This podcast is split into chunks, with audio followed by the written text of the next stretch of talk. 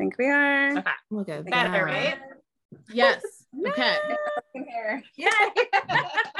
yeah, yeah, yeah. we are so excited that we're doing this. I mean, when the last time we were together, I was like, I don't want the call to end. I wish we were recording. Mm-hmm. It was like, I was like on such a high from our conversation because uh, you're speaking to my soul, Mhm. speaking to our soul. We were talking about it for a while. So we are so grateful that you made time for us today to just talk about all the amazing things that you're doing and um to share with everyone like why especially I I'm I'm like obsessed with your salon. Oh, very how- much so. She is. That's I love we that. I love it. So we're so happy that you guys are here. Let's Do it. Before we go any further, though, what you just heard was a snippet of our conversation with our first guests on our show. We're so honored to have Kyle and Stephanie from Milk Honey Soul Salon. Woohoo! We love y'all. We get a chance to check off one of our major goals, which is to have guests on our show. And so this is the first of many. Also, I have to just say, I love that your comment to them is like, you're speaking to both of us. You are speaking to our soul. Like we have a collective soul. Um, do you think there's anything else we should tell folks before we roll into our conversation with Kyle and Stephanie? I think this is an important episode because we all have our hair stories, right? What I love so much about our guests is that they are really trying to just revamp the salon experience, revamp their experience as women of color in this career, as women of color who are also business owners. Um, and as someone who has recently gone to their new salon, I left a completely different person, which is why I was so excited to have them on the show. I was like, oh my God, everyone needs to know about them. The more people are doing what Kyle and Stephanie are doing, I think the better the world will be, truly. I think it calls into question, you know, if you get to create your own thing, what will it look like? What of Mm. what are the things that you prize? What are the things that you the, what are your principles? What are your core values? What would you imbue in a business or some sort of, you know, new enterprise? Um, I left thinking about that a little bit Yeah. um, after our conversation with the two of them. And so I found it to be incredibly inspiring and fun and um and funny at times. Um, but also I'm I'm truly in awe of them and I'm so proud of them. So we hope you enjoy it.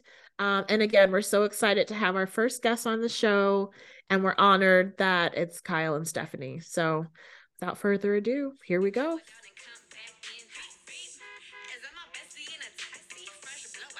I have a question. Yes. How are we this old and we just learned how to do our hair? I'm almost 40 years old I just learned how to do Um, my hair. as am I. It's insane that that is the reality for both of us. But also, it makes sense, right? I did some back of the envelope math. And here's why I don't know how to do my hair. Because since fourth grade, since I was like about 10 years old, all the way until I was about 32, I basically got my hair straightened, blown out, whatever, almost every two weeks for that entire for 22 years. That's insane. And just in case you are wondering, I took an average of how much it costs. Sometimes you get a trim, sometimes you get a deep condition, sometimes you get whatever, you know, tip, all of that. $33,000 that I have spent on my hair At least. at least. These were Yeah. it was a very conservative figuring that I did. Wow. Are you serious? So for 22 years, someone else was taking care of my hair. No wonder I did not know how to do my hair. Right? It's crazy because I learned how to do my natural hair like two months ago when I went to Kyle and Stephanie's salon, and someone who I've who's never done my hair before told me how to do my hair. And I was like, what? I don't think no. We'll see how this goes, but I feel like I'm going to end up with like Stephanie fixing this and a blowout. Like, what are we doing? You know, but she she taught me how to do my hair and it was like so empowering because before everything revolved around my hair. I was not going to go to the beach if I had a fresh blowout. You're not going to see me there. Right. Absolutely not. Absolutely not. Right. So it's like, it's just empowering to be like, um, here I am at 38 and I learned how to do my hair. It's amazing. Yes. I also feel like the pandemic changed my whole situation, right? Like I was going, I was getting blowouts, and then I started just wearing my hair curly, doing twist outs on it, and nothing too crazy. And then the pandemic came, and I was like, oh, I guess if I want to look different, I got to figure that out. like, do I, uh, if I want like a, like a flexi rod set, I got to figure that out. I'm on the YouTube, I'm on the Instagram. I'm like trying to search for women who have hair that looks like my texture, which is harder than you Very think. hard. And it was it was a whole situation. I will say that I did acquire because the internet told me to buy it. I did get a volumizer, a Revlon volumizer to blow dry my hair because I've never been able to do that successfully. My last attempt, I look like a bad version of Diana Ross. It was not cute. Um, but now I can I can manage it. I can flat iron it. I can do things. I don't do it very often. I've done it like two or three times this year.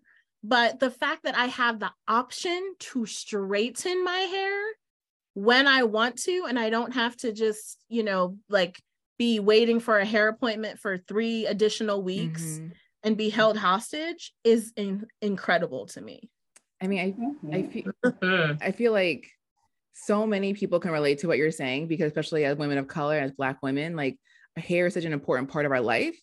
Right. Like I still Mhm. distinctly remember when I wore my natural hair to work. And it was not because I chose to, it's because I didn't have time to get an appointment or the one person at the salon that I would go to was already booked.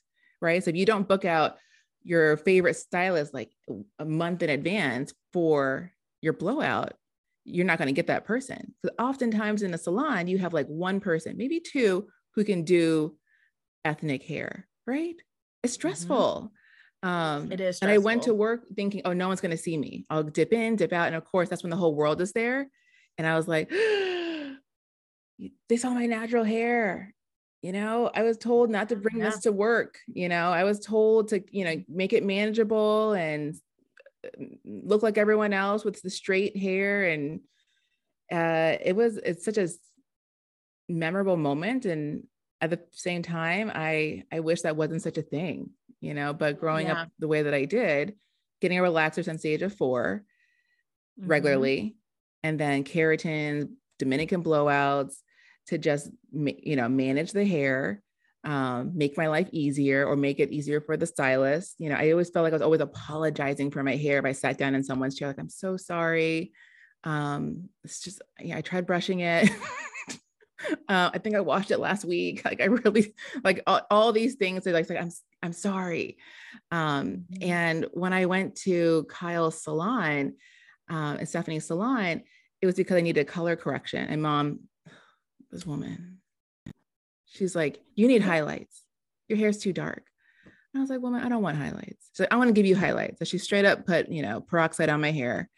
I look, your mom put peroxide on your hair. yes, I Oh. look like a cheetah. But I'm not, I'm not kidding. They were spots. I look like a, I look like a cheetah. And she's like, you look better. I was like, there's no way. I took, oh, I sent a picture to you as soon as she did it. You're so nice. You're like, oh no, it looks fine. I was like, girl, I was wearing a baseball hat until I could get to Kyle's and Stephanie's salon. Weeks in a baseball hat in the summer with Oh thick my- hair. Oh Lord. It's not pretty. But um, I just I I just needed to get it done. And so um, of course, when you walk in for you know, when you walk into a new salon, it's I'm anxious. Mhm. I went to see Tyler because a mutual friend of ours recommended her. I was like, no, she can do the color correction. I'm like, are you sure? Did you see the picture I sent you? Like, it's bad. Like, it's not good. It's, she said, go, they can take care of your hair. And I was like, okay. So, you know, of course, this this this young lady who I don't even know how old she is, but she's much younger than I am, very cool, very like trendy. And I'm just like, I feel like I I feel like I need someone who's like has seen this hair a lot, who's had a lot of experience. But you know what? I was like, I'll give it a try. and she worked my life out.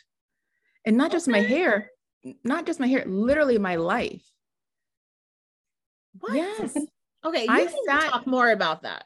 I sat in that chair, of course, like totally skeptical until the moment I walked out. I was like, this is not going to work. This is not going to work. I don't know what we're doing. Very lovely, very funny, very chat. I loved her. She's lovely. But, you know, of course, I'm thinking, oh my gosh, she's young. She's not black. She doesn't, maybe she doesn't see this kind of hair all the time. I don't know, but we're going to give her a try. Right. Um, and while I'm sitting there, she's very lovingly talking about my hair, which doesn't happen. Like oftentimes I uh would go to these salons, you know, I see them on Instagram or people recommend them online and I go and it's not a great experience for me. The last time I went to a salon, I'm going to I'm going to name names. Oh, D, D Pascal. Yes. Very bougie, huge salon in New Jersey. Um, I figured someone in there would do my can do my hair. And as soon as I sat down, the woman who did my hair, uh, a brown woman, said, "Have you thought about keratin?" As soon as I sat down, I don't even think her fingers were in my hair yet, and I was just so offended by that because I'm not against keratin. I've done keratin, but I also want to be like, you don't know me. You don't know my hair journey. You don't know what I'm trying to do with my hair, uh, what issues I may or may, you know, like, so it just felt very like, I just assume you would want to tame this. I hated that assumption, right? mhm, And So even this happened kind of recently, like with this this year actually. And so I felt like that little kid again who just didn't know how to do their hair. And when she would go to the salon to get her hair done, I felt very embarrassed by it. Like I have to, you know, listen to what the stylist says to tame it. You know, it's not manageable. It's too kinky. It's too this, it's too that. Um, and so it's exciting to finally find a salon where I w- sat down in a chair and someone lovingly told me I have a nice curl pattern. Never has heard, never heard that before.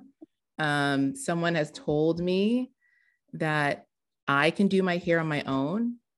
Like you just, you know, said you spent thirty-three thousand dollars doing your hair as a from a little kid to a young woman.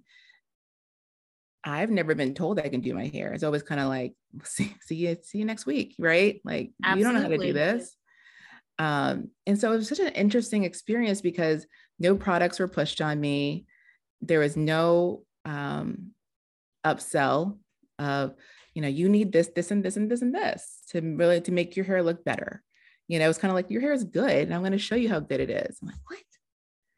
And so I'm not even kidding. Like I sat there, and my life was different because I said to myself, if she can't fix my hair, fine.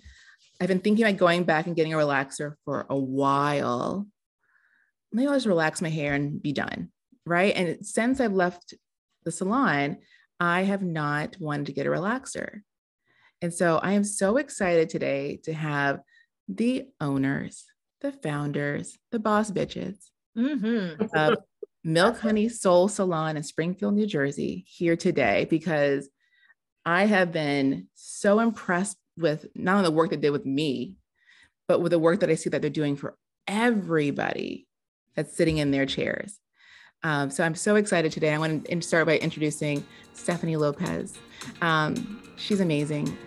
She has worked in the industry for over 20 years. Um, so her passion, dedication to education and mentoring have led her to now have the opportunity of leading her very own team alongside her best friend, Kyle.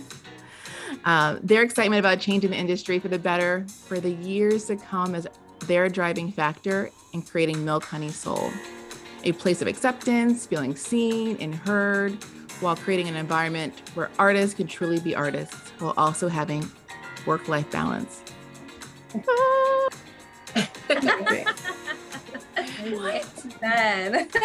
What? What is work-life balance? What is that?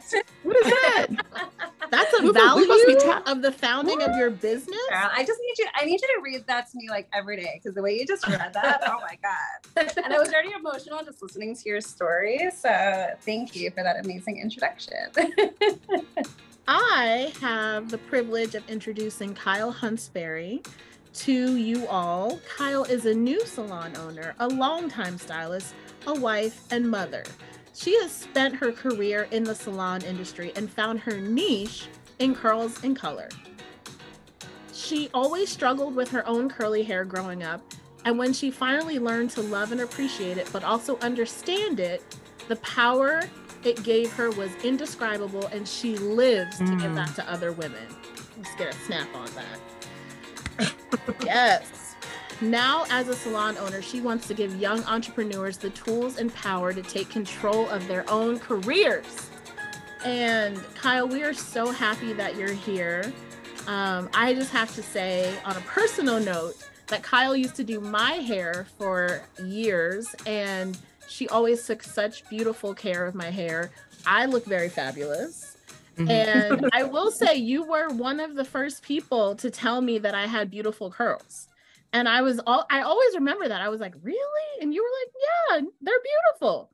And you know, of course, I was getting them blown out and flat ironed at the time, but um, but that always stuck with me. And so I like, I always wanted to believe it. I always wanted to believe Mm. it. And I Insane. felt like I just felt like you seeing so many different, you know, heads of hair all the time. Like I felt very like it felt like a very nice compliment that I always held very close. Um, so we're thank you so much for being on the Biffers. So happy you're here. So happy to be here. Thank you. I know. I love I love hearing them read them. I know, it's so nice. we're total fangirls.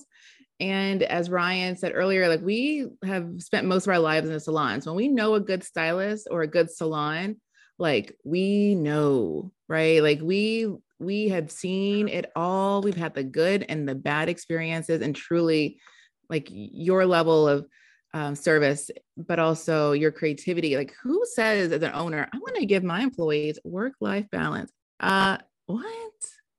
That's un like that's like built into your foundation as a salon, That's right. not like built in after the fact. It's like, nope, this is how we're going to operate from day one. And that's amazing to me because most of your stylists are are women, those identify as women. And oftentimes, what's work-life balance for us? We're doing everything and no one's trying to take anything off our plate. So Yeah, amazing. definitely. I mean, it really stems from how much experience we've had in the industry now. And we've both been, you know, 15, 20 years in the business. And what we've just seen over and over and over again are these women, men, all genders that get into the industry and they are just completely burnt out within a year. Like, Mm. Mhm. um, we've experienced it with some of our staff who said that they would never do hair again until they came into Milk Honey Soul. Um, we've experienced it Yeah. at our past salons, just coming in and just completely taking different career paths because it's just too hard. It's too hard. It's too demanding. It's Yeah, you have to do have to do the grunt work, have to, you know, work every Saturday, have to work weekends, have to work nights. It's just jammed Mhm. into their brains and they really feel like there's no other way. And that's not nobody ever signs up to be a hairstylist saying, Oh, I'm gonna work every single weekend for the rest of my life and work all nights and work, excuse me, and work all holidays. Sign me up for that. You know, that doesn't seem like a very fulfilling life. So um yeah, we're here, we're here to change things. we're here to change that Yeah, for sure. We want to sure. see this industry grow in a way that is sustainable for the future. And we want to make sure that we keep hairstylists really passionate. And we're really sick and tired of seeing hairstylists completely grow out of love with hair. And we there's so much need for it.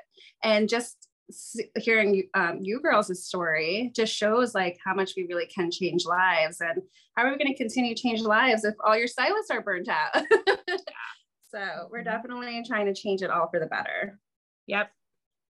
where, where did this idea come from though? Like what made you say i can open up a salon.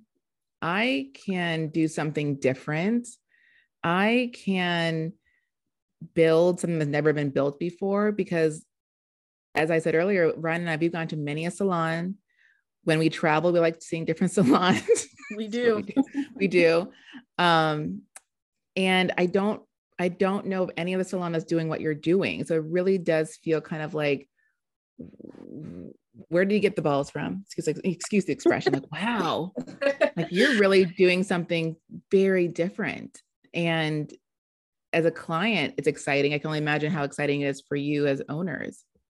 Mm-hmm. Um, yeah, I mean, I feel like I'm like a forever optimist. Um, I'm like a dreamer beyond, and just so many years, like you know, rolling my eyes and having small conversations to myself, like, oh, that's so stupid. Why do it that way? But why can't like just constantly having this conversation in my head and never having an outlet, like, because I didn't feel like management or leaders there were like open to hearing it. And if they did, they immediately shut it down.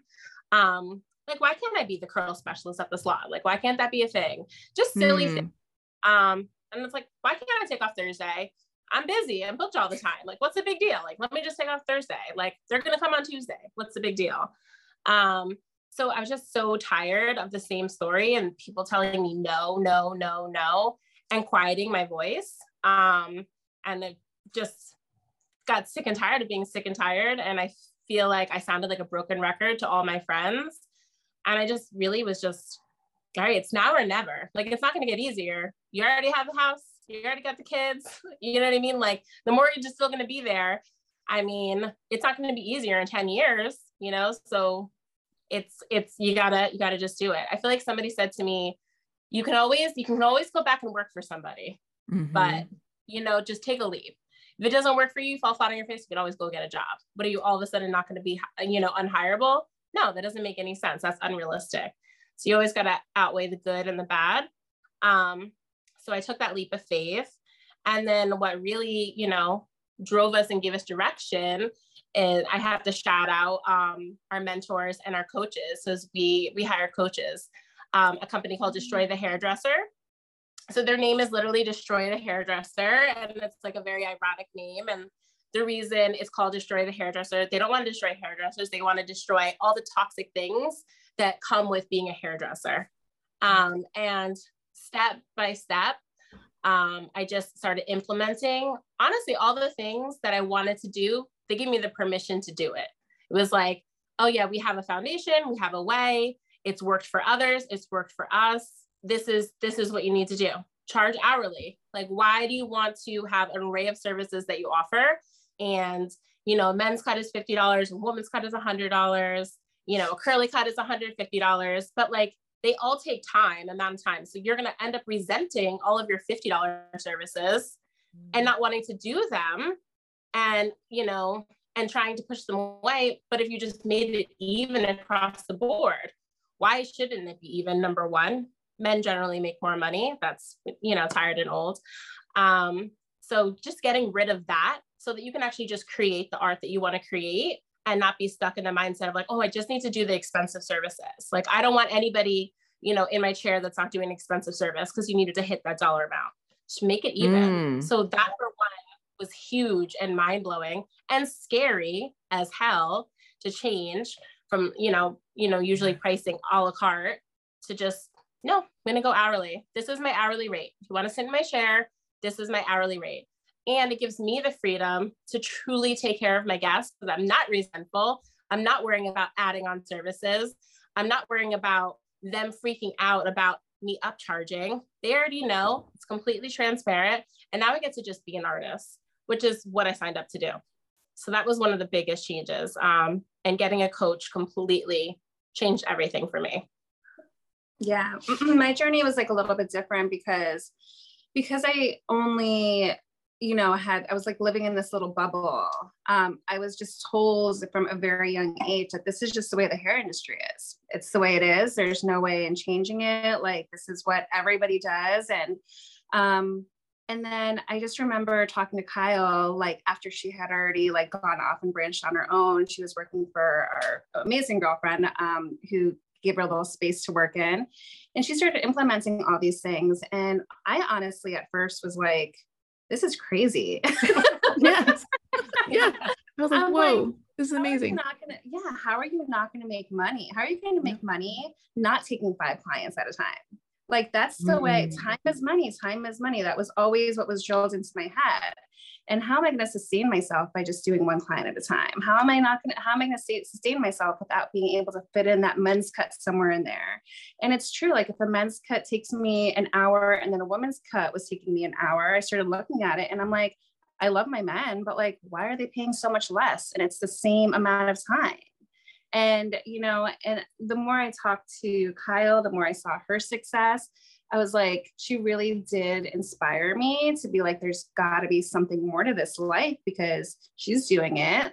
Yeah. She's she's home for dinner with her family. She's home on a Saturday with her daughter. Like, why is it that the why is it that the industry has told me otherwise and I see somebody doing it different and they're happy and they're fulfilled.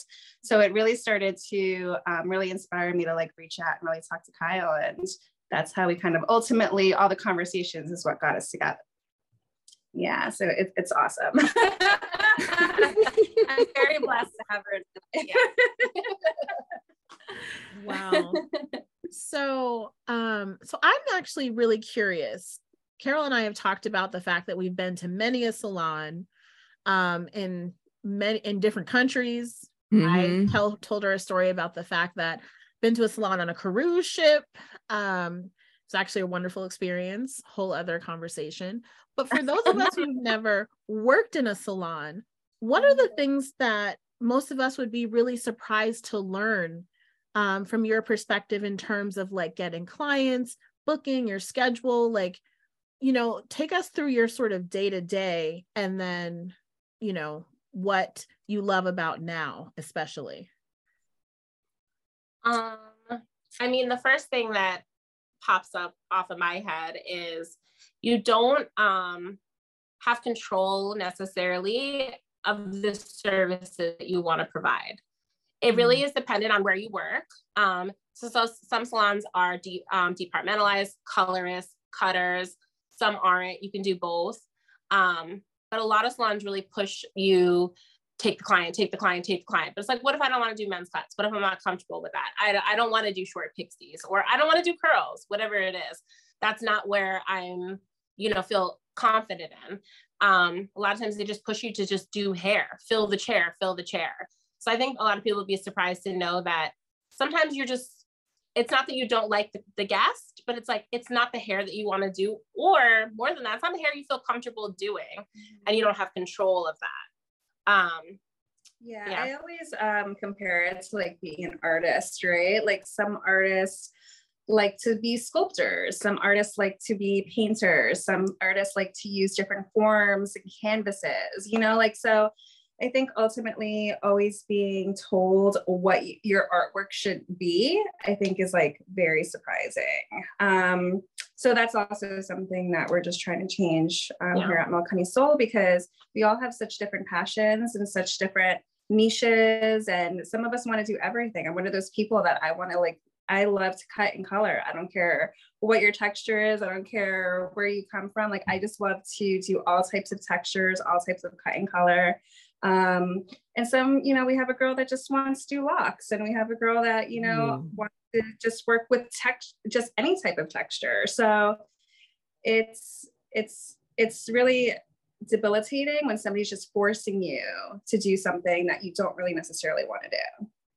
Yeah, and it, it comes out on the clients and it comes out on your guest experience because you're not mm-hmm. happy you know, or you're dreading the, the whole entire experience. Um, mm-hmm. And you feel less than, honestly. It really is very vessel shrinking mm-hmm. to do, mm-hmm. to feel like you're forced to do something that you really don't want to do. Mm-hmm. Um, and you feel out of control. Yeah. Yeah.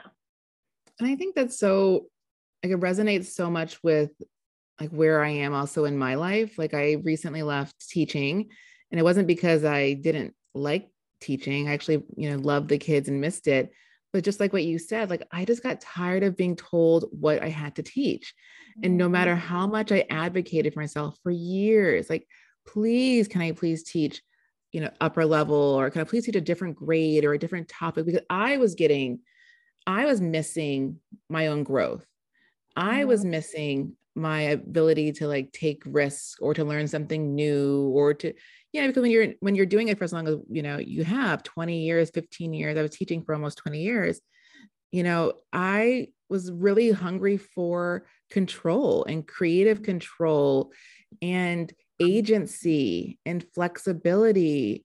Absolutely. And I also wanted someone to see me and say, You're really good at teaching, I don't know, X, Y, and Z.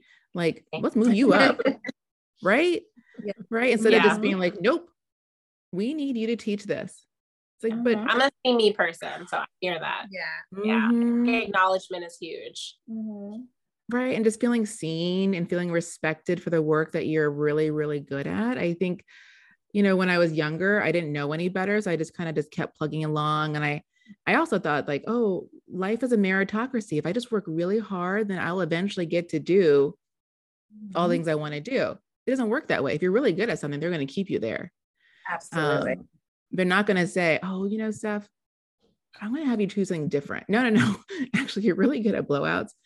You got to stay yeah, there. But right. my carpal tunnel, my shoulder hurts, or you know, like maybe I just want to like stretch myself as a as an artist. Yeah. Mm-hmm. Yeah. So that that resonates so deeply because that's yeah, I hear that. I hear that. Yeah, and, and Milk Honey Soul, we want you to do what it feeds your soul, do the hair you feel confident in. And like you need to market to that. And we're gonna help you market to speak to that desired client that you want in your chair. And like literally, like for lack of a better term, to like put you on a pedestal. Like, this is you're awesome at this. This is amazing. Do this thing.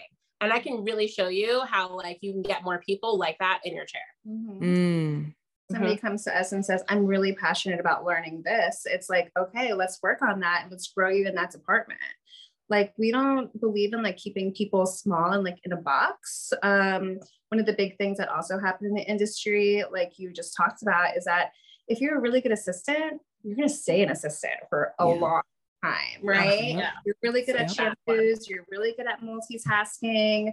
Like these especially the the you know i keep calling them kids but especially the grown adults that are graduating beauty school go into these to the salon and they're able to like do five heads of hair in a second, like shampoo this one, check this one out, go and stock the retail shelves.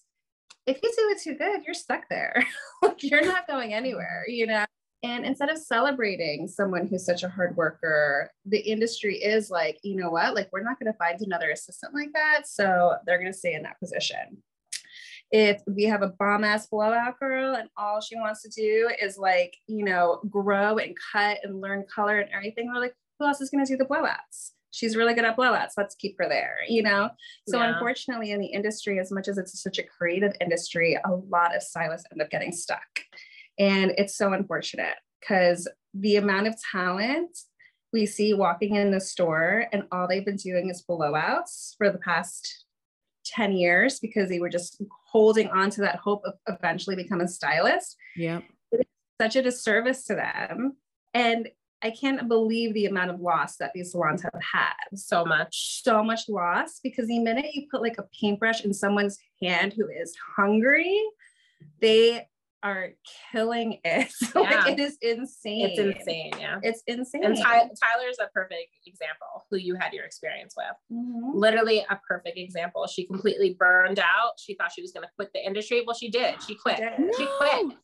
I'm going to go work at my boyfriend's detail shop. I'm over this. I don't want to do it anymore. And she actually quit twice. She quit, got back, and then she quit again. And she was like, I'm never, I'm never doing, doing hair, again, again, ever, ever.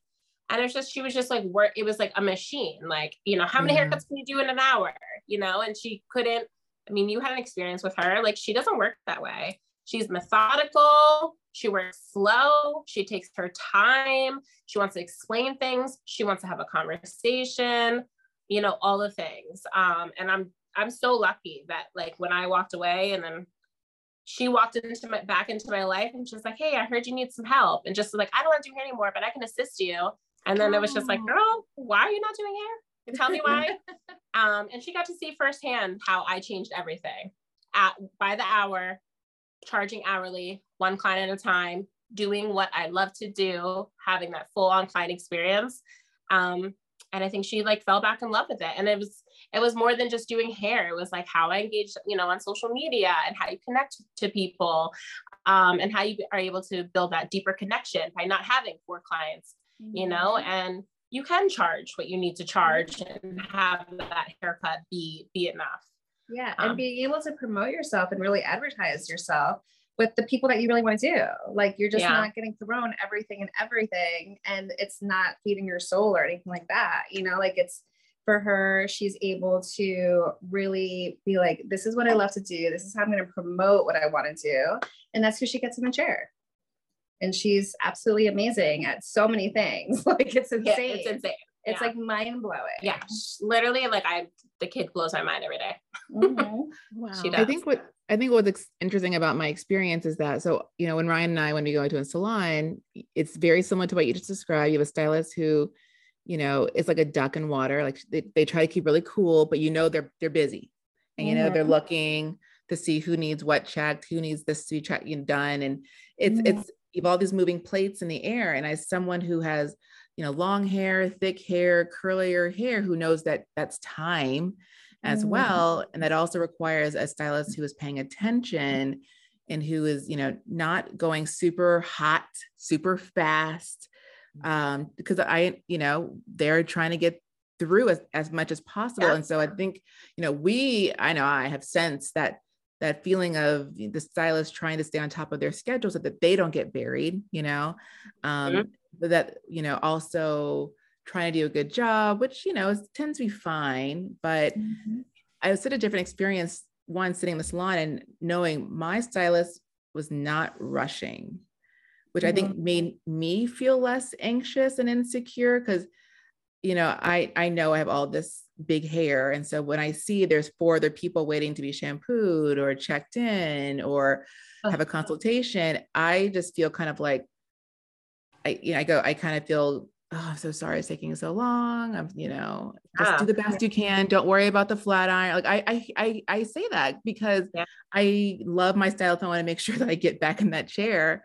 Yeah. So I try to make it accommodating for them and to sit in Tyler's chair and just have such undivided attention. It was very new experience because I know I've walked into a salon um, once Upper East Side, great reviews online, every five star reviews. As soon as I and I called ahead of time and I said, hey, just want to make sure that someone's there who can do ethnic hair.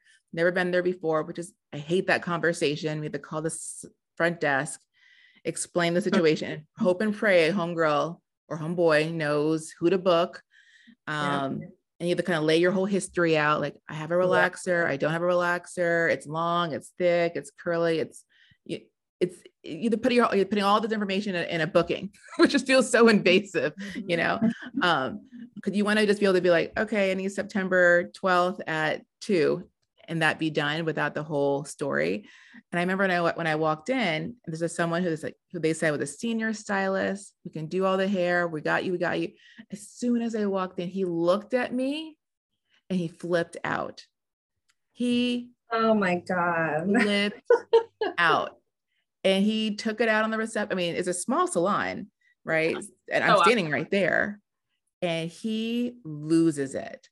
He flips it on the receptionist who's trying to explain nicely in front of me while he's yelling at her about my situation.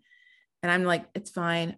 Don't do it. I got, you know, even though I was trying to get my hair done for an event that night, you can't just walk into any salon and get a blowout. You really have to like know who's available uh, with hair like this. And I just, I was uh 23, 22. So, uh, you know, in New York City, where you think people can do any kind of hair.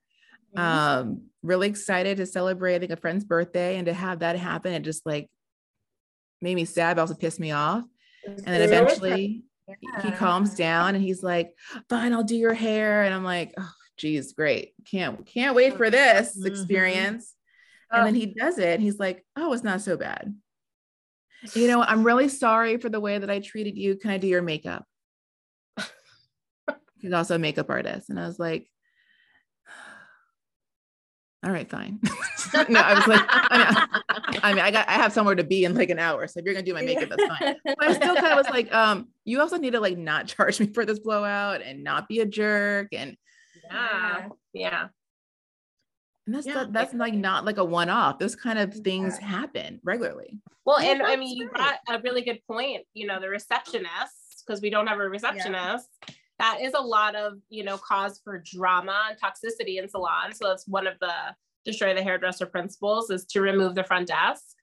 Um, there's a number of reasons, but you just told us one reason because that's like she's getting screamed at because she did something wrong.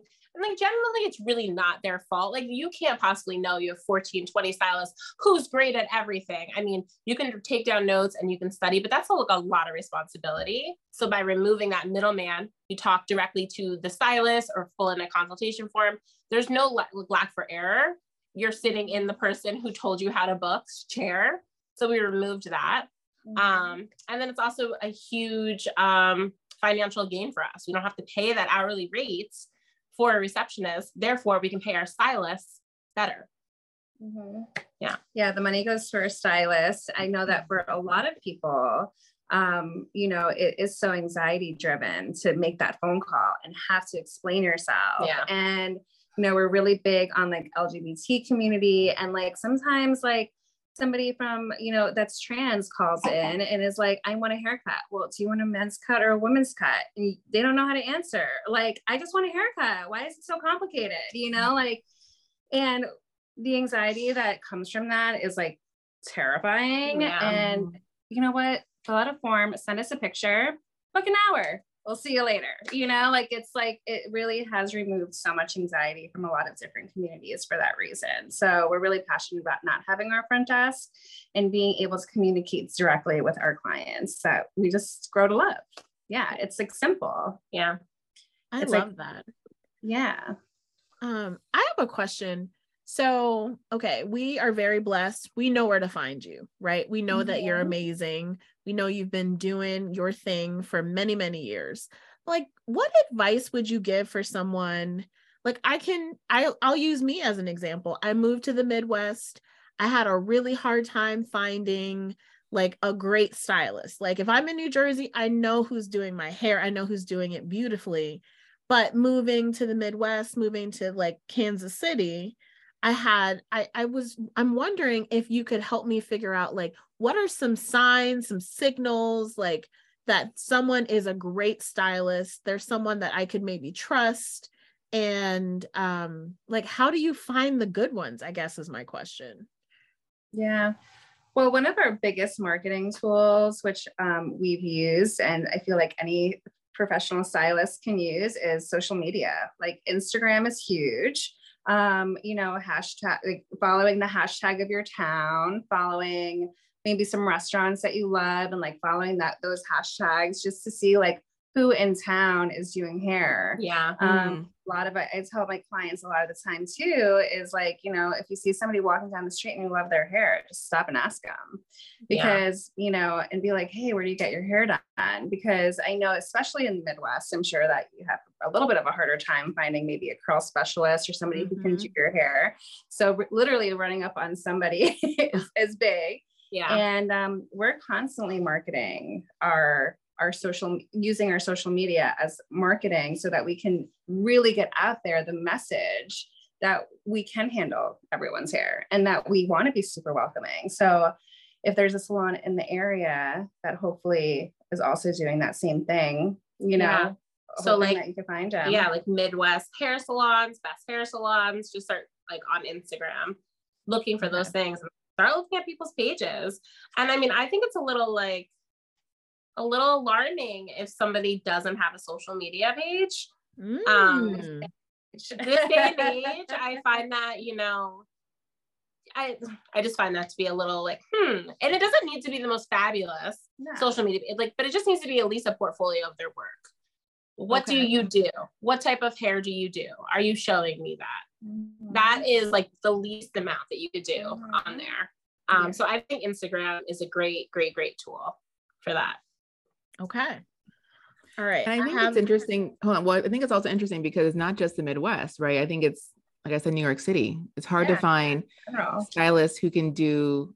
I mean, are we saying ethnic hair? Like, how- like how? What's a better way of referring to people with non I don't know. yeah I mean, straight? I There's so many- so yeah, many words. so many words. and some things people like and some people don't like you know you never Yeah. know who you're triggering um I love the word textured hair Yeah. because it's just like not. yeah I mean, or highly textured or textured highly, textured, Yeah, I everybody mean, has texture right Yeah. but like when we say textured we've like we're giving it an adjective because i always think about curly hair as having movement mhm. rapid movement so um textured Yeah, hair highly textured even hair Even myself as like a swavy girl, I've always had blowouts. Like nobody has ever taught me how to do my hair wavy or curly or anything. So even just having the So true. texture that I have in my hair, I'm constantly getting a blowout. So yeah, like anywhere always I want to go, and I'm like, I hate my hair straight. Like my hair is thinner. When I was younger, I used to have really thick hair. I used to have much curlier hair. And as I've gotten older, my hair has thinned out a little bit and it's not as curly. And I don't want to wear my hair straight. So even for someone like myself, who's like a swavy girl, we call us, you know, like my hair has texture to it. Like I want to keep my texture. I don't want to blow it out because it makes my hair look thin and flat, you know? Mm. So hard to like find somebody who does that. who's like, oh, let me put a little hair balm in your hair and give you a little scrunch and then let me show you how to wear your natural texture just Mhm. across the board.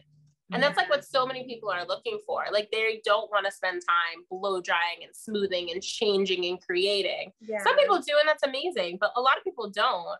And they just want somebody that, like, oh, I can show you what you can do with your texture. Mhm. Th- This is it. One, two, three. You know, do a little of this, let it air dry or diffuse it a little. This is what you're going to get. Yeah. So I feel like that is huge in itself. We get so many people that are like, no, I just, you know, my stylist always just finishes it, finishes it straight. Mhm. But to show them how to just wear their hair wavy, p- their mind is blown. yeah, it's like what do you Yes. their mind is blown. Yeah. I love that. Okay, so I cannot let you go without asking you two questions in particular. Okay, we know that everyone has their own curls, right? So, mm-hmm. are there any, like, whether the hair be textured or whether the hair be highly textured, are there any tips that you have for everyone? Like, you can do this, you can do this, or, and are there things that you would tell people under no circumstances do X, Y, and Z? Like if you could do a public service announcement right now, what would it be? I my the first one that comes to mind is stop pulling your hair back when it's wet. Ooh. Oh, Ooh. why? What if, what if I want a slick bun, Kyle? What do I do? Guilty. What? Well, I'm soaking wet and a slick wet bun is is two different things. But like straight out of the shower, conditioned, totally wet and saturated, and just worst thing you could possibly do to your hair. Because your hair is number one in its most fragile state when it's wet. It stretches a lot more. Um, it's skinnier. Um, and then you are pulling it back into a tight bun with no oxygen whatsoever. Right.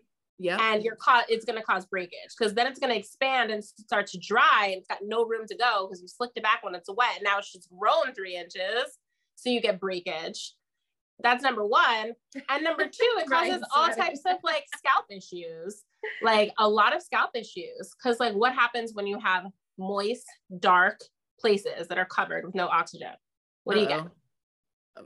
Uh, mold?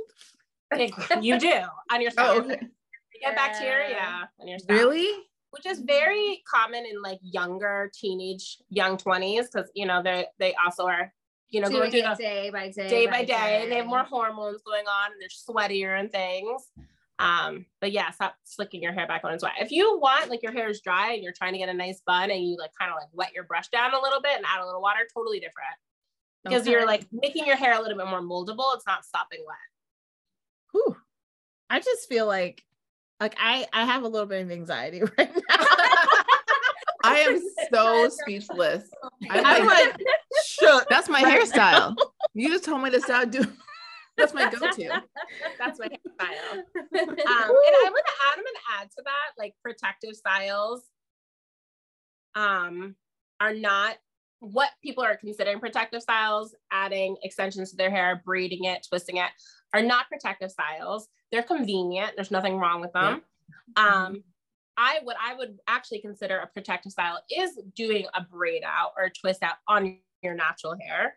Um, but you you should dry your hair. You should sit under a hooded dryer Mhm. because it's the same thing. You're leaving your hair really, really wet and it's sitting wet all day long. Like your hair will start to like rot.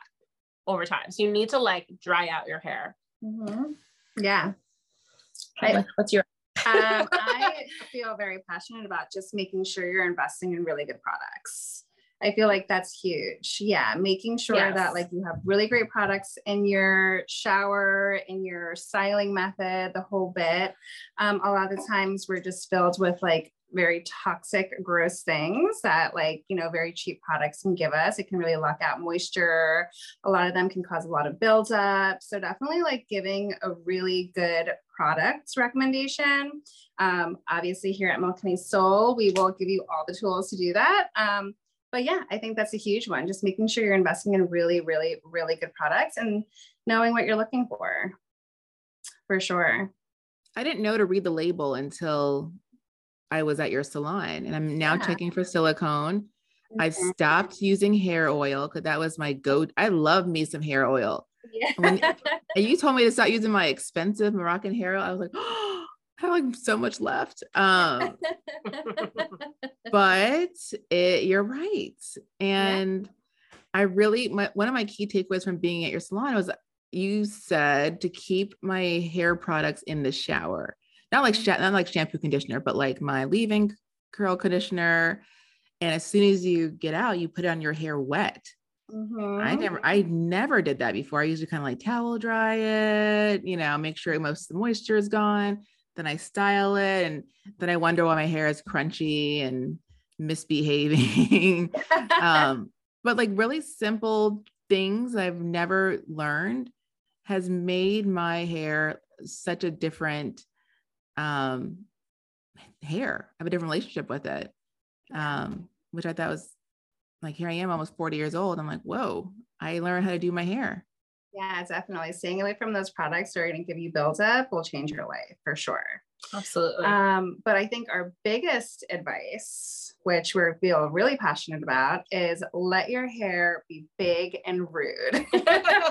Oh, yes. Oh, yeah, and, and unleash it because absolutely.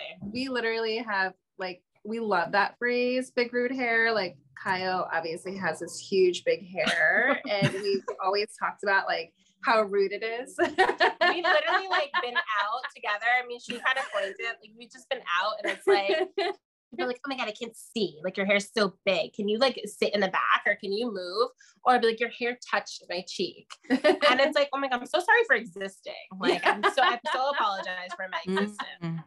So she started joking. She's like, "Oh my god, you and your big rude hair. You're gonna come with me?" and I was like, "Oh my god, big rude hair. Like that's a and we thing." love it. And we're like, yeah, like let your hair be big and let it be Let it rude. be like take up space. We're so, you know, used to shrinking ourselves and hiding and teaming and covering it up. And it's like you need to like let that let that shit go. let it go and be you and Yeah. just let that natural texture amazingness come through Yeah. Oof.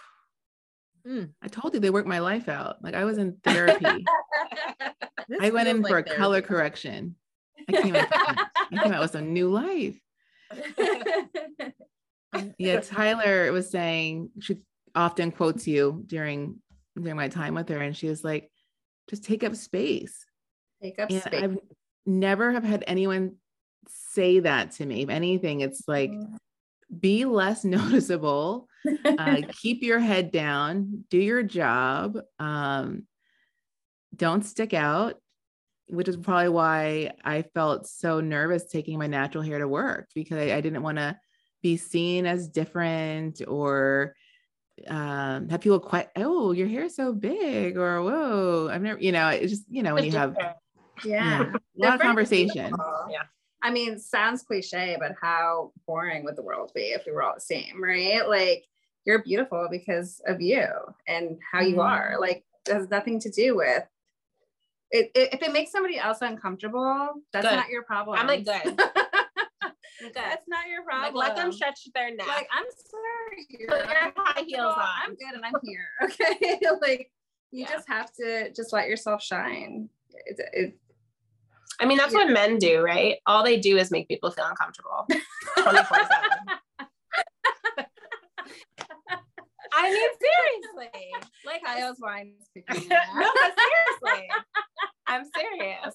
They do. Ask inappropriate questions, say what they want, walk into the room, ask for the amount of money they want. Like they just like they just do it and nobody questions them ever. Mm-hmm. You know, you're always left feeling like, oh, should I have, you know, but it's like, no, like make people go yeah, around. Like, I don't want to be a bitch. Yeah. Like, no, you're not a bitch. You're just boss yeah. bitch. totally. Oh You're existing, and it's okay to exist as you are. It's okay. Yeah, absolutely. Absolutely. Yeah. I think y'all are on here preaching tonight. I know. I think there's just so much to like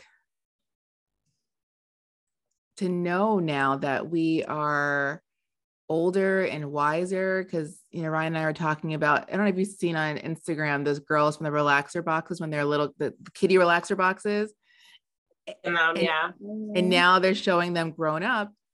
They've never had a mm-hmm. relaxer.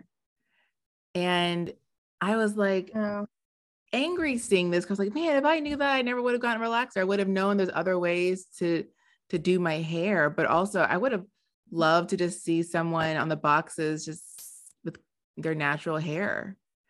Um, mm-hmm. mm-hmm. So, like, undoing all these years of mm-hmm. marketing, mm-hmm. of, you know, growing up and hearing different people say things about your hair.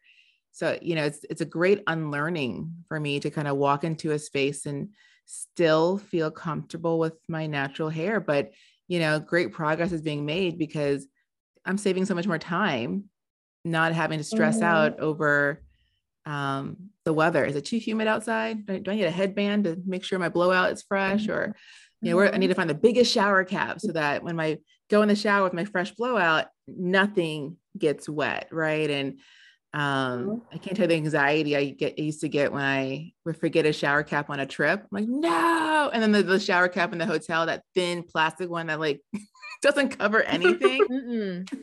Makes a joke. Yeah, totally joke. Doesn't even work for my seven year olds.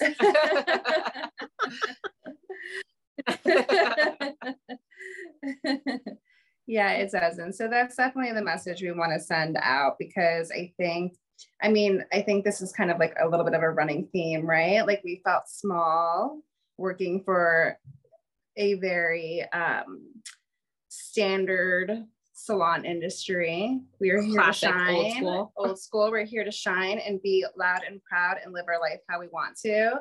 Um, you know, slicking your hair back, feeling like it was a little bit too big and rude, like be out and proud, like our trans friends who are so scared and be, being told like you can do what you do, but over there I don't want to see it, whether it's LGBT or whatever. Like just be out and proud. Like we're here to like fuck shit up to yeah. make people uncomfortable. Yeah. And we're so ready for and it. for the files as well. Yeah, for sure. I wish that, yeah. you know, you guys could have seen my day today because I, I was at the salon today by myself and all of my clients were beautiful black women and they were all different curl textures and different tightnesses and my especially my last two well number one my very last client came from nashville she used to live in south mm-hmm. orange but she's home from and she comes from nashville and she asked me trim it tightest. She's from Haiti, tight, tight curly hair.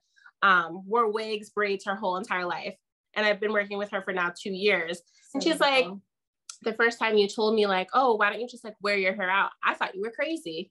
She's like, I was just like, no, ever, never did I ever go to a salon and they were just like, oh, just wear your hair out. It was like, let me braid this for you. Let me put a wig on it. Let me cover it up, you know, and suffered from like a lot of, you know, hair loss around her edges. And since going natural, she's, first of all, she loves it and her edges have completely like made a like a 180 degrees change. Um, and then my woman right before her, she's half Puerto Rican, half black, and she grew up in Boston. And you know, her mom was black, brought her to black hair salons, and they just did too much to her hair, like just damaged it, fried it. You know what I mean? Like her hair didn't need all that, you know. And same thing, just got blowouts her whole entire life until finally it was like, Cole, it's like let's just transition your hair to curly. And by transition, it wasn't like she was relaxing anymore. Her hair was so straight from heat damage that we had to, you know, go back the other way. And she was just talking about what it was like growing up and going to the salons and just the lack of education from the very beginning at all the salons. Um, it makes me so proud that you can walk into my salon, Carol, and have, you know, a white skin emo kid conquer your, your amazing crown. Cause like that's what it's all about. Yeah. That's what it's all about. Um, and we need to like, you know, really get into the cosmetology schools and start changing the the narrative from that point on. Because you should be learning how to do all types of hair. It's not fair, you know, that that it's not taught that way. Yeah, yeah. We have like one thing that we do on a curly haired mannequin in beauty school, and it's learning how to press it and comb it and straighten it or relax it. Yeah. There's actually Oh, cosmetology te- and in, in cosmetology school, there is not one chapter nor paragraph or anything about how to do curls. Yeah. It's either pressing it, relaxing it, uh, using the hot comb, or um, yeah, blowing it up. Oh my Yeah, god. Right in hair school. So Yeah, and then I would say probably at other hair schools that are predominantly black, they're probably just taught to flat iron, straighten, blow dry, relax. That's it. They're not even taught how They're to take care of their natural hair. I Wow. mean, it's completely it's completely messed up and it needs to change. Yeah. This is an epidemic. That's insane. I never would have guessed that or the fact that what you know how to do, right? Like your breadth of knowledge is something that you've had to earn and learn uh, Yeah. because you want to, not because Yeah. it was handed to you. That Yeah. that right there. Because you Mhm. want to. because you want to because you you want want to to. seek it. Yeah.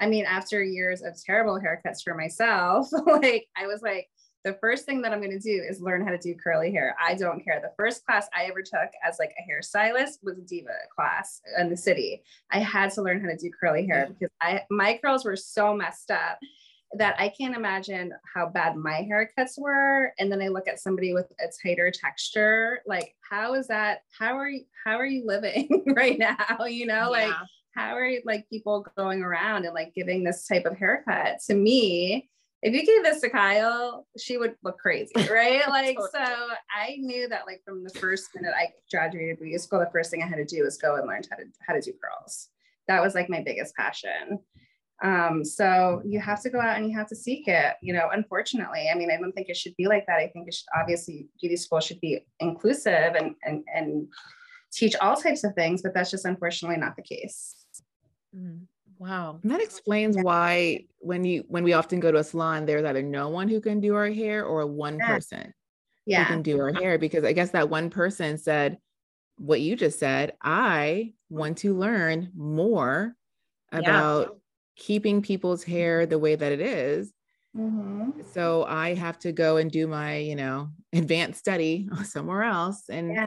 Yeah. that's it's interesting because I think I learned about Kyle through Ryann. Like, so a lot of this word of mouth, right? A lot of Black people say, got to go to this person. Mhm. You got to go to that salon. You got, you know, so when we can find our people, is almost like this like word of mouth thing that kind of goes on. And I, I hope that in the near future, more people who are entering into the profession or who are even who are in it now and looking for some kind of growth and change are dedicating themselves to learning about natural hair. Mhm. Um, I love Ryann, and I, I was Ryann cracks me up with her story. Such a good storyteller. I love the story about her and the cruise ship because it's like, first, first of all, I was, I was like, you, you're like, I want to book a salon appointment on a cruise ship. That's that's that's bold because again, we can't walk in anyone's salon. And You are literally on a boat. I was on a boat in the Caribbean Sea. Okay, I just have to tell you really quickly that I'd gone swimming and I was like, I'm done swimming now. I need this hair dealt with. Cause again, I did Yeah. not know how to do it. So I book an appointment. I call and I do the whole I'm a black woman. I don't have a perm. I have thick curly hair. It's pretty long. Like I do the whole thing. And so they book me with this person. They're like, you can come up in an hour. And this young, like white man, like was my stylist. And I was like, uh oh. I'm like, how's this gonna go? Come to find out, he actually had worked in the engine room for years and then decided that he wanted to be a hairstylist. And so the, the receptionist was like, it was sort of that thing, Carol, where it was like, oh, well, we're just going to push her off on this guy, like the new guy, right? Come, he, the way he approached my hair, he never thought it was a problem. It was a task, and he was going to blow out my hair and straighten my hair.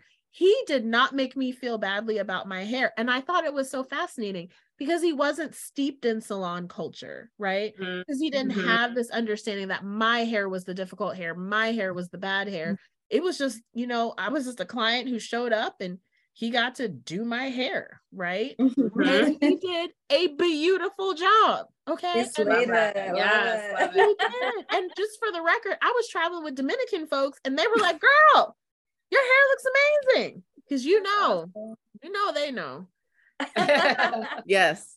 It was it was just such a an amazing moment where it was like, wow, this this is cultural. What people are being taught this that mm-hmm. this is a, a bad type of hair. This is a difficult type of hair. This is a type mm-hmm. of hair that you know you don't want to work with that you're unfortunate if that client books you right mm-hmm.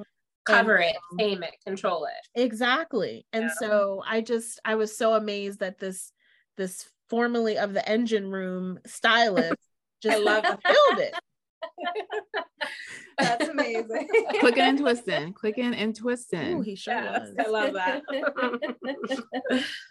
Great. Love that. Of course, I was nervous the whole time. I was like, "Oh no, can this man do it?" And he can do it. I was like, "What?" Did it? Killed it. Um, we need we need more of him out there. We do. And more of you guys as well. We need yeah. more of you out there. More of you this guys. Yeah such an mm-hmm. incredible conversation. Um, do you mind if we ask you our closing questions? Of course. Sure. Okay. Okay. So, Stephanie, you made reference to feeling beautiful. What makes you feel beautiful earlier? And so, we want to ask both of you what is the thing right now that's making you feel beautiful? I'm really excited actually because it's been like eight months since I got my eyebrows done because we've been so busy doing. we've been so busy as salon owners. I haven't got like anything waxed in so long. And I went out and I got my waxing done today. So I'm feeling pretty cute, I must say. yes. I love that. I'm like, I had time for my eyebrows today. Yay. yes. Take Yay. care of yourself. I love it. A little self care is always what makes you feel extra beautiful. You know, I love that. I'm like Botox. Yeah. yes. Um, I'm due. yep. Um, what makes me feel beautiful? I would say, um, I feel like just like honestly being seen. Like when I feel like I have that true connection with somebody and they genuinely hear me. Um, and like it's just we're just here. I don't know how else to explain it. We're just here. We totally see each other. Like that makes me feel really beautiful. Yeah, for sure. Oh, yeah. I love that. Okay. so the other question is what is making you happy these days? Mm, Harley Rose. Your daughter? yeah, my daughter. Yeah. It's so hard not to look at her and just feel pure joy. I got a self portrait on Monday that I'm keeping forever because she just makes you feel so special. I mean, Kyle's an amazing mom. And special she, girl. she was in here and you know we were all doing the class and then all of a sudden she did a self portrait of like everybody in the room and that's like a beautiful way to be seen, right? Because she's looking at everybody, she's looking at your outfit. She got my lip piercing, she got my nose piercing, she got my hairstyling. she was like literally drawing everyone to a T, and she was just so focused on getting like every all the details. Detail. wow. She makes me feel like amazing when she's around. I'm like, damn, you got like every perfect stripe in my shoes and everything. everything. Yeah. mm. yeah, Kyle's daughter is pretty amazing. Oh. Um, as far as what's making me happy right now, I mean, I feel like I'm just in this dreamlike state. I feel like a lot of the times lately, um, you know, having this redundant 20 years of like waking up, going to work, not eating lunch all day, not sleeping right, having pain, oh. having dinner at 10 o'clock at night, like and now I actually live this life where I walk in, and at the end of the night, we always say it's like our favorite part. And I could get emotional when I talk about it. we literally like turn the lights off and all we have are like little twinkly neon signs on and it's just like a moment of just pure gratitude Yeah, and cannot believe totally. the life that we're living right now so it's, it's wild. yes, it's wild It's literally wild. so this is really making me happy right now and having an amazing partner like kyle makes me happy like every day yes, I Ugh. second. oh my gosh. What so inspirational. So inspirational. Yeah. You're making your daughter incredibly proud. You know, she she sees you and it's amazing to see her see her mom as um, a business owner, a boss, an artist. Uh, it's partly why I left teaching because I wanted my kids to see me differently. I didn't like the way that I was uh, showing up, tired and cranky and drinking a little too much. Um, it just I didn't like that, and I and I love seeing you guys just take that leap of faith and you're landing on your feet. I'm sure it is not easy. Um, my parents were small business owners as well, so I know the struggle, but it's also the, the incredible blessing to have your own uh, your own life. I remember asking my mom. I was probably in elementary school. I said to my mom, you know, why do you own a business? You know, because she wasn't the kind of mom who can like um, run out and come to the school thing because she's actually, you know, she's at the store. And she said she liked being able to wake up when she wanted to wake up. Um, and, as a, and she, she was trying to explain that to me as a little kid. And now as an adult, I understand what she's trying to say. Like she really needed to have control over her life. I think actually there's so much we can't control in our lives. And if we're going to spend the majority of our lives at work, yeah, um, she wanted to spend it at least in a place where she can, you know, show up 15 minutes late, which she often did, Mhm. and you know, n- and it'd be okay, right? Or she can close early or stay late, or Mm-hmm. um, it was not easy, but I think she needed that for herself. And I, I think now as I think about my own journey, trying to figure out what I'm going to do next, it's a mm-hmm. lot because I saw her try something hard and she did it. Yeah. know? Yeah. Absolutely. And it goes even deeper than that because now we have people who are working for us that are coming into their own power and they're coming in to like be really the rulers of their own universe and being able to really live the life that they want to live is just like on a whole nother layer yeah, that like just is on top of that because we're like oh my god we're have this space where we're allowing and pushing you know our people to like also come into their own power and To be their best, yeah. to be their best and to live Yeah. the life that they deserve and that they want you know like it just doesn't get better than that yeah.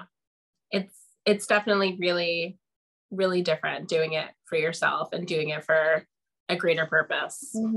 Yeah, still workaholics, still crazy still jamming it behind the chair, still all those things, but it feels different. it feels very different Yeah, for sure.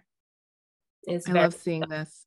I love seeing it. I think you guys are just you're killing it. I can't wait to see where you'll even be a year from now, um, because you really are changing the way that salons are doing things. Um, I wish you guys had like a, a map where you can have like a milk honey soul stamp and this city approved. This city, you know, like I please get our approval of like Yeah. you know, great salons who are doing things for clients and for also their stylists. Like we got to take care of everybody, not just the client, you know, and yeah, I love seeing that. Yeah, because what are our artists if they're, you know, artists are not the, their best selves, nor are they they're not their best artist self to you unless they're taking care of themselves. And that's, I think, a big message to be heard for sure. Yeah. Mm, Mhm. wow. Wow. Yeah. Thank y'all so much. This has been thank such an inspiring conversation. Um, you you all are just incredible, and I'm proud to know you. And so, as Carol said, excited to see what you're going to do next. And I just think your attitude and your philosophy are refreshing. And um, I don't know, maybe somebody's going to take a different path after listening to this. I, I, I hope so. I hope that it definitely inspires someone for the better. And I mean, shout out to you girls for, you know, being boss babes yourself and I, congratulations on the show. And we're really honored to know you guys too. Yeah. Thank you so much for having us on here. I love this conversation so much. I love conversations like this. Meaningful, Yes. powerful conversations. And the world needs more vulnerability. Yes. That's for sure. So I love this. Yeah. Yeah. Absolutely. We we put our stuff out there. Yeah. I love it as Yeah. you should. Yeah. All good. I love We- it. yeah. No and you're creating a space to speak it. So it's amazing. Yeah. I know we were talking about our uh, last episode was about, you know, just talking more about what we're all doing and not keeping it a secret and helping other people to be their best selves. And I love that you're doing that with your stylists. You know, oftentimes, like you said, keep people small, keep them in your box so that, that they stay. Um, but it's like the opposite actually. When you teach people how to grow wings um, they build what you're building. And and if they leave it's good for everybody because you know you want everyone to to thrive. That's ultimately what it is. Yeah, I have this funny saying where I always tell the girls, like, it's not going to be fun being by myself on a yacht. Like, I want all my people on this yacht with me. yep Yes, girl. Yes. like, be at Greece by myself or, like, you know, Right. in the Maldives by myself. I want to bring all my friends with me. So, like, everybody's got to be bosses. Raise you up. bosses. You all got to raise up. Ooh, I could not agree more. I always tell Carol, if I win the lottery, you win the lottery. okay? yes i'm taking care of you Like I got like, you, girl. we gotta push each other and get everybody, you know, like on board. So like be them their best selves. See, you know, let's all get on this yacht. Yes. Oh my gosh. Let's all get on the yacht. Amen. Amen. Amen. All right. Well, we just want to thank you so much. I guess we'll leave it there. Thank you for your time. I know it's been a long day, but this has been just an incredible conversation. We're so excited to spend some time and um, and share it with the world. yeah, thank you. We Thank really you so much. appreciate y'all. Thanks for including us. All right. good night Good night. Bye, y'all. Love ya.